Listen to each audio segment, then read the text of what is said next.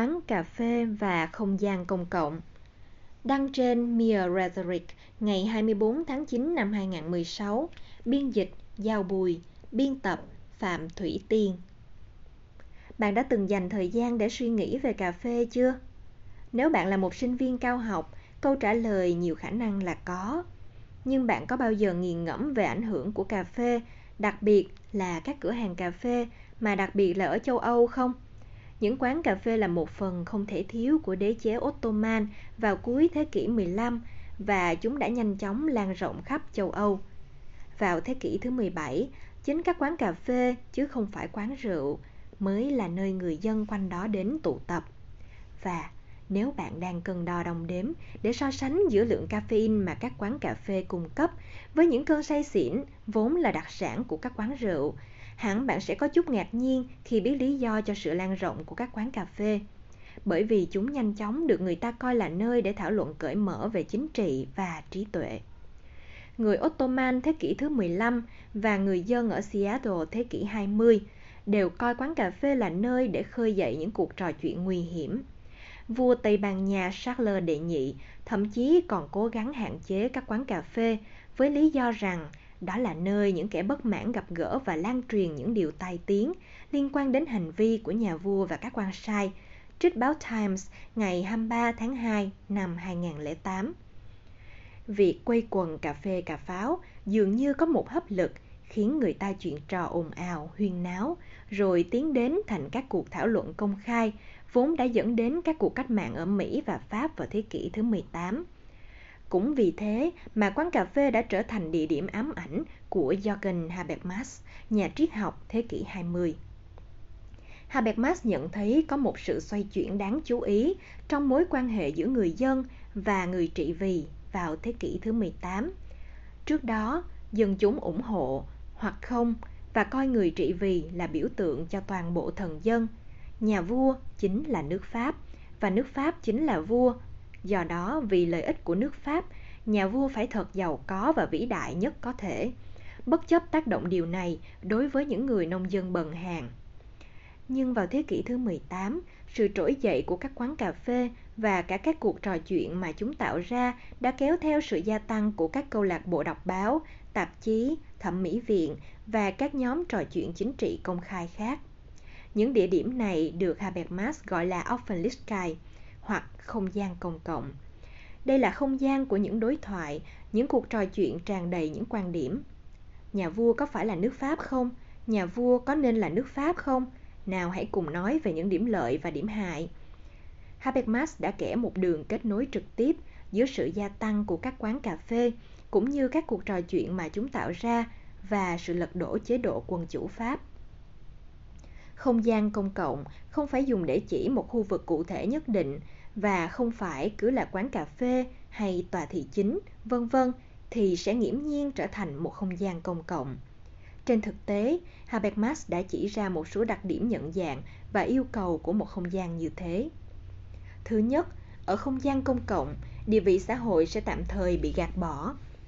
Habermas tin rằng đây là nơi diễn ra một kiểu giao thoa xã hội mà địa vị xã hội sẽ không được bàn đến, tránh xa những suy nghĩ thông thường về những đặc quyền đến từ địa vị, tầng lớp. Đó sẽ không phải là một không gian công cộng nếu chỉ các hoàng tử Pháp có tiếng nói, còn các thương gia thì không. Mọi người đều cần phải được đảm bảo quyền của họ ở bàn cà phê. Theo nhiều cách, quan niệm của chúng ta về không gian công cộng có sức bao phủ lớn đến mức ta khó hình dung ra một thế giới không có chúng. Nhưng Habermas đã chỉ ra là trước khi không gian công cộng ra đời vào thế kỷ thứ 18, có rất ít mối liên hệ giữa không gian cá nhân, tức diễn ngôn của những người dân về người trị vì, với không gian quan chức, diễn ngôn của người trị vì với những người dưới trướng.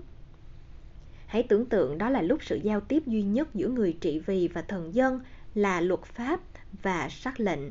Habermas lập luận rằng không gian công cộng nổi lên như một không gian độc đáo để những gì từng là những lời thầm thì riêng tư tạo ra tác động thực sự và hợp pháp lên hoạt động của chính quyền dưới những ràng buộc có tính chất vấn nhất định.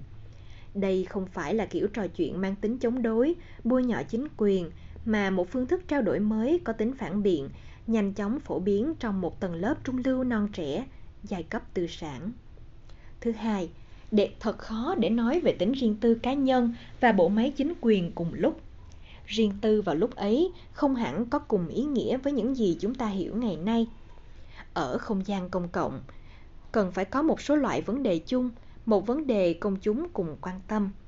Trước khi xuất hiện các không gian này, theo Habermas, những thứ chúng ta nghĩ là rất công khai thật ra lại xuất phát từ những cuộc trò chuyện riêng tư giữa những người dân nếu chúng được chia sẻ.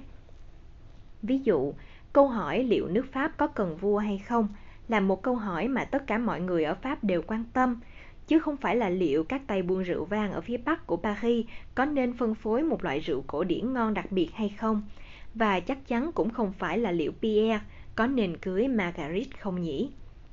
Thường thì những mối quan tâm chung này hiếm khi được thảo luận, chúng được đưa xuống cho người dân. Các nhà chức trách dân sự hoặc tôn giáo sẽ chỉ nói với người dân rằng Pháp cần một vị vua và hết, họ không giải thích gì thêm. Cho đến khi mọi người bắt đầu ngồi xung quanh quán cà phê, bắt đầu hỏi những câu hỏi về những điều mà ai ai cũng quan tâm. Ý tưởng cho rằng quán cà phê trở thành một không gian mới dành cho những ai trước đây chưa tìm được một kênh trao đổi phù hợp là rất quan trọng vì nó không chỉ báo hiệu sự xuất hiện của một địa điểm trò chuyện mới mà còn cho thấy sự nổi lên của một trung tâm quyền lực chính trị mới. Habermas lập luận rằng không gian công cộng là một quyền lực mới và quan trọng trong thế kỷ thứ 18. Điều này nghe có vẻ quen thuộc với bạn nếu bạn đã từng được nghe nói về công luận. Công luận và không gian để ươm mầm cho nó là một thứ không thể xem nhẹ. Nhưng quan trọng là phải hiểu không gian đó đã định hình cách chúng ta hiểu về các khái niệm không gian công cộng như thế nào. Thứ ba, Habermas lập luận rằng không gian công cộng là một thứ hàng hóa chung và để đạt được điều này, ông tuyên bố các vấn đề từng là riêng tư nay đã chuyển thành công khai, phải được cởi mở ra cho mọi người thảo luận. Như Habermas đã nói, các vấn đề được thảo luận trở nên chung, không chỉ về ý nghĩa mà còn ở khả năng tiếp cận của chúng, ai ai cũng có thể tham gia. Trong các quán cà phê và tiệm cà phê, không có quy tắc nào về việc ai được phép cất tiếng. Quán cà phê dường như đáp ứng được những kỳ vọng ấy, đó có lẽ là lý do tại sao Habermas rất quan tâm đến ví dụ này. Nhưng nó là một hình mẫu không hoàn hảo và những điểm không hoàn hảo này đã cho thấy một số vấn đề của không gian công cộng. Ví dụ, có những quy tắc về những người có thể vào quán cà phê. Ở Pháp và Đức, phụ nữ là những người không có tư cách trong những không gian sôi động của kiểu tranh luận công khai này, dù người Đức đưa ra một số ngoại lệ với những người pha cà phê biết giữ im lặng. Không sai khi nói rằng quán cà phê chấp nhận tất cả mọi người, trừ những người không được chấp nhận. Và vì lý do đó, lý tưởng mơ mộng của Habermas về không gian công cộng bị một số người coi chỉ là một sự hão huyền, một giấc mơ tư sản giả vờ là có tính bao hàm, nhưng thực chất loại trừ tiếng nói của phụ nữ và các nhóm thiểu số khác. Một trong những người chỉ trích khái niệm về không gian công cộng của Habermas là Nancy Fraser, học giả người Mỹ.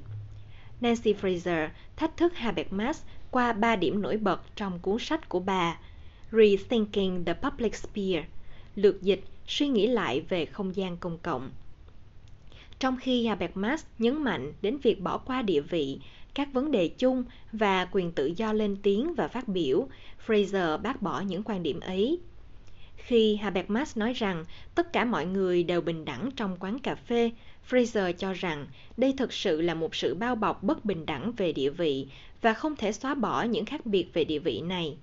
Sự bao bọc như vậy thường có lợi cho các nhóm thống trị trong xã hội và trước những nhóm yếu thế bất lợi. Thay vì nói một cách vô lý rằng có sự bình đẳng trong không gian công cộng, Fraser khuyến nghị rằng chúng ta nên hủy bỏ các bất bình đẳng bằng cách thảo luận về chúng một cách rõ ràng. Thay vì nói rằng trong quán cà phê, hoàng tử hay thương gia thì đều giống nhau, nên có những cuộc trò chuyện về thực tế rằng họ không giống nhau và tại sao lại thế. Fraser cũng thách thức ý tưởng rằng những vấn đề trong không gian công cộng là vấn đề chung. Bà nói rằng không có ranh giới tự nhiên giữa các vấn đề công cộng hoặc mối quan tâm chung và các vấn đề riêng tư. Hãy cùng nhớ lại ví dụ ở trên rằng câu hỏi liệu nước Pháp có cần một vị vua là điều người dân quan tâm trong khi câu hỏi Pierre có nên kết hôn với Margaret lại mang tính riêng tư. Chà, nếu những cái tên đó là Louis XV và Marie của Ba Lan thì sao? Đó là một vấn đề công cộng hay một vấn đề riêng tư? Fraser chỉ ra rằng nhiều vấn đề từng là vấn đề cá nhân như lạm dụng trong gia đình đã trở thành vấn đề công khai. Cuối cùng, sau một cuộc tranh cãi dai dẳng kéo dài, chúng ta đã thành công trong việc biến nó thành mối quan tâm chung, bà nói. Cuối cùng, Fraser chỉ ra rằng không phải ai cũng được chào đón. Phụ nữ bị từ chối ở tất cả mọi nơi, trong các câu lạc bộ và hiệp hội, hoạt động từ thiện, nghề nghiệp và văn hóa, vốn là những nơi mọi người đều có thể tiếp cận được. Ngược lại, những nơi đó trở thành đấu trường, sân tập, rồi cuối cùng thành điểm tựa quyền lực của một tầng lớp tư sản toàn đàn ông, những người đang tự coi mình là giai cấp phổ thông. Sự lừa dối rằng những không gian như vậy mang tính công cộng đã biện minh cho tầng lớp trung lưu là nam giới trong việc đưa ra quyết định dành cho toàn nước Pháp. Khi trên thực tế, sự thống trị bá quyền này đã loại trừ nhiều người khác tham gia. Thay vào đó, Fraser gợi ý rằng các nhóm bị gạt ra ngoài rìa đã hình thành các không gian công cộng của riêng họ. Bà gọi những nơi này là phản công cộng, counter publics. Những địa điểm phản công cộng này là một kiểu sân chơi ngôn luận tồn tại song song, nơi các thành viên của các nhóm yếu thế trong xã hội cho ra đời và lưu truyền các phản ngôn luận để hình thành nên cách diễn giả đối lập về danh tính, lợi ích và nhu cầu của họ. Một điểm nghiên cứu sôi nổi khác về lý thuyết không gian công cộng là các tranh luận về tính không gian. Trong khi Habermas được cho là coi không gian công cộng như một sự thay đổi ý thức hệ chỉ xảy ra trong văn hóa hàng quán cà phê của châu Âu, các học giả như Henri Lefebvre, Edward Soldier, David Fleming và Cassie Boyle của Đại học Texas ở Austin ngày càng quan tâm đến cách không gian ảnh hưởng đến các hoạt động chung của chúng ta và nhận thức về bản sắc, theo lời tiến sĩ Boyle. Đối với những học giả này, quán cà phê với tư cách là một không gian vật lý hiện hữu và những người bên trong chúng có sự ảnh hưởng tương đương lên sự chuyển đổi cấu trúc của không gian công cộng. Vì vậy, lần tới khi bạn ghé thăm quán cà phê yêu thích của mình và gọi một món đồ uống nóng, hãy nghĩ xem bạn đang ở trong cộng đồng kiểu thế nào. Bạn có điểm chung gì với những người xung quanh không? Một số khác biệt về quyền lực giữa bạn và họ là gì? Hai bên có mối quan tâm chung nào? Và bạn nghĩ gì về vị vua nước Pháp?